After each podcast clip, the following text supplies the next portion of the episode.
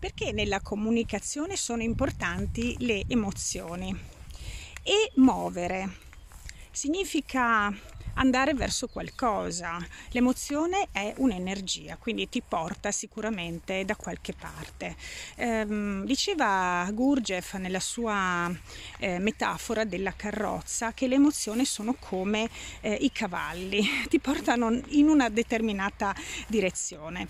Eh, però quei cavalli eh, devono avere delle redini, eh, devono avere un cocchiere che tiene le redini e il cocchiere eh, deve assicurarsi non solo di portare portare i cavalli nella giusta direzione, deve anche accertarsi che eh, la strada sulla quale la carrozza, eh, lungo la quale la carrozza viaggia, eh, sia una strada che non metta a repentaglio la struttura stessa della carrozza che rappresenta il nostro corpo.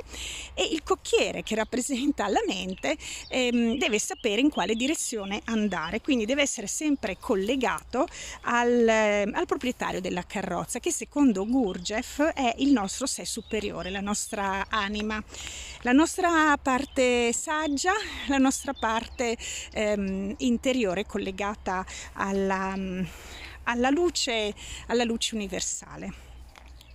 Quindi ehm, le emozioni ti portano, le emozioni ci portano perché sono energia. Eh, quando sentiamo una certa emozione siamo eh, protesi in una direzione oppure nell'altra. È diverso sentire rabbia da sentire gioia, è diverso sentire paura da sentire ehm, tristezza o ehm, sentire ehm, una, una, condizione di, di, pace, di pace interiore.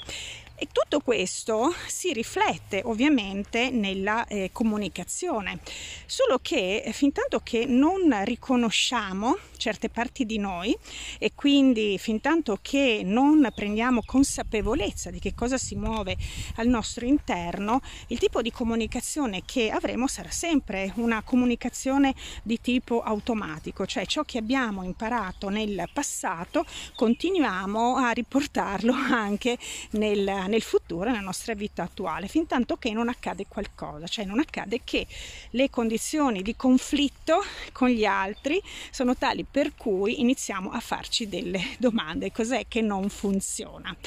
Ehm, quel, quella domanda ci aiuta allora a riportarci in una condizione introspettiva, cioè ehm, ci dà la possibilità di guardarci dentro, di chiudere gli occhi che guardano fuori per aprire l'occhio che guarda dentro. L'occhio che guarda dentro è sempre un occhio di consapevolezza, di profonda riflessione e eh, diamo voce a ciò che sentiamo profondamente, diamo voce alle emozioni che ci attraversano e con le quali spesso noi ci identifichiamo. Quindi ehm, ascoltare l'emozione significa intanto non negare parti di noi, significa um, andare in diretta correlazione con eh, le nostre parti d'ombra, quelle che eh, per lungo tempo, forse a volte ci hanno obbligati, perché crediamo che questo sia avvenuto e quindi abbiamo detto sì a quell'obbligo ci hanno obbligati a eh, tenere nascoste, cioè a tenere eh, pressate da qualche parte, ma l'emozione, proprio perché è un'energia, non si può, eh, come questo lo dice il primo principio della termodinamica, non si può ehm, né creare né distruggere, si può solo trasformare.